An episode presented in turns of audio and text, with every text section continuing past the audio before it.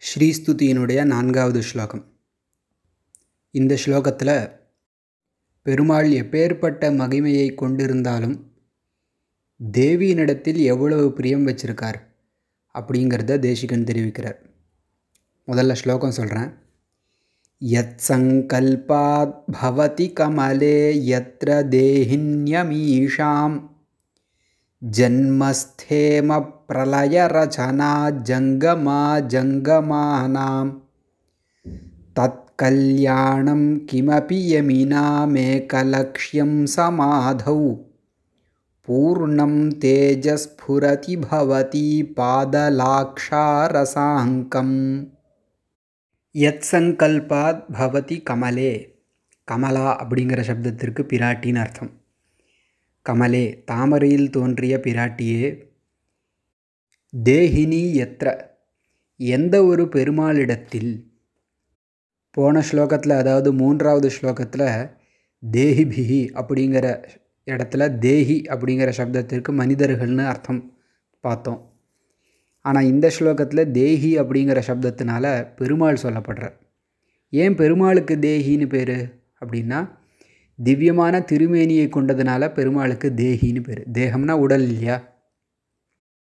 சேதனா சேதனங்கள் அதாவது அசைகின்ற அசையாத இந்த எல்லா பொருட்களையும் தன்னுடைய திருமேனியாக கொண்டவர். பிரபஞ்சமே வடிவமாக இருப்பதனால விசேஷமான தேகம் திருமேனியை கொண்டிருப்பதனால் பெருமாளுக்கு தேஹின்னு பேர். தேஹினி எத்திர எந்த ஒரு பெருமாளிடத்தில் அதே மாதிரி எத் சங்கல்பாத் எந்த ஒரு பெருமாளுடைய சங்கல்பத்தினால் அமீஷாம் இந்த ஜங்கமா ஜங்கமானாம் அசைகின்ற அசைவற்ற இந்த பிரபஞ்சத்துக்கு ஜன்மஸ்தேம பிரளய ரச்சனா ஜன்மனா உற்பத்தி ஸ்தேமனா நிலை பிரளயனா ஒடுங்குதல். உற்பத்தி நிலைப்பாடு ஒடுங்குதல் இந்த மூன்றும் ஏற்படுமோ? அதாவது எந்த ஒரு பெருமாளிடத்தில் எந்த ஒரு பெருமாளுடைய சங்கல்பத்தினால் இந்த பிரபஞ்சம் தோன்றி நிலை பெற்று அழியுமோ? அப்படிப்பட்ட தத் கல்யாணம் அப்படிப்பட்ட மங்களமான கிமபி தேஜகா ஏதோ ஒரு ஜோதி ஸ்வரூபம் பெருமாளுடைய ஸ்வரூபத்தை வர்ணிக்கிறார். கிமபி தேஜகா ஏதோ ஒரு பிரகாசம். அந்த பெருமாளுடைய பிரகாசமான ஸ்வரூபம் இருக்கே தேஜஸ்வரூபம் அது எப்படிப்பட்டது? எமினாம் சமாதௌ ஏகலக்ஷ்யம். யமி அப்படிங்கிற சப்தத்திற்கு யோகிகள் முனிவர்கள்னு அர்த்தம். யமனியமாசன பிராணாயாம பிரத்யாகார தாரண தியான சமாதின்னு அஷ்டாங்க யோகம் சொல்கிறோம் இல்லையா? அதில் முதல் அங்கம் யமஹா அப்படின்னு பேர்.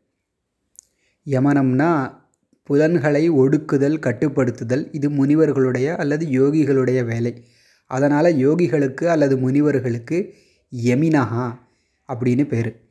அவர்களுடைய சமாது சமாதி நிலையில் அதாவது அஷ்டாங்க யோகம் சொன்னோம் இல்லையா அதில் கடைசி நிலை சமாதி நிலை.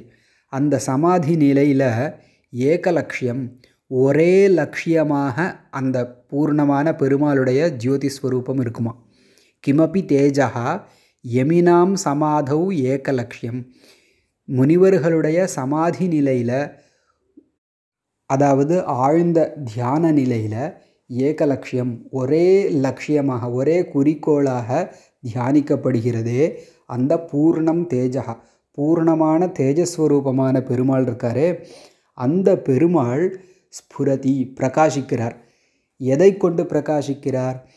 பவதி பாத லாக்ஷாரசாங்கம் பவதி தங்களுடைய தாயாரை பார்த்து சொல்கிறார் தங்களுடைய பாத திருவடியில் இருக்கக்கூடிய லாக்ஷாரசாம் செம்பஞ்சி குழம்பு அல்லது நலங்குன்னு சொல்கிறோம் இல்லையா? பெண்கள் காலில் இட்டுக்கிற நலங்கு. அதை பூசுறது. அந்த குழம்பு இருக்கே நலங்கு. அந்த நலங்கினால் அடையாளம் பெற்று பெருமாள் பிரகாசிக்கிறார் அப்படின்னு இந்த ஸ்லோகத்தில் தெரிவிக்கிறார். அதாவது பெருமாளுடைய வைபவம் எப்படிப்பட்டது? பெருமாளுடைய சங்கல்பத்தினால பெருமாளிடத்துல தான் அந்த பிரபஞ்சம் உண்டாகி நிலை பெற்று அழியிறது. அந்த பெருமாளை தான் யோகிகள் முனிவர்களெல்லாம் தியானிக்க நினைக்கிறார்கள். ஒரே குறிக்கோளாக லட்சியமாக வச்சுருக்கார்கள் ஆனால் அந்த பெருமாளுடைய திருமேனி தங்களுடைய திருவடியில் இருக்கிற நலங்குனால் அடையாளம் பெற்று பிரகாசிக்கிறது.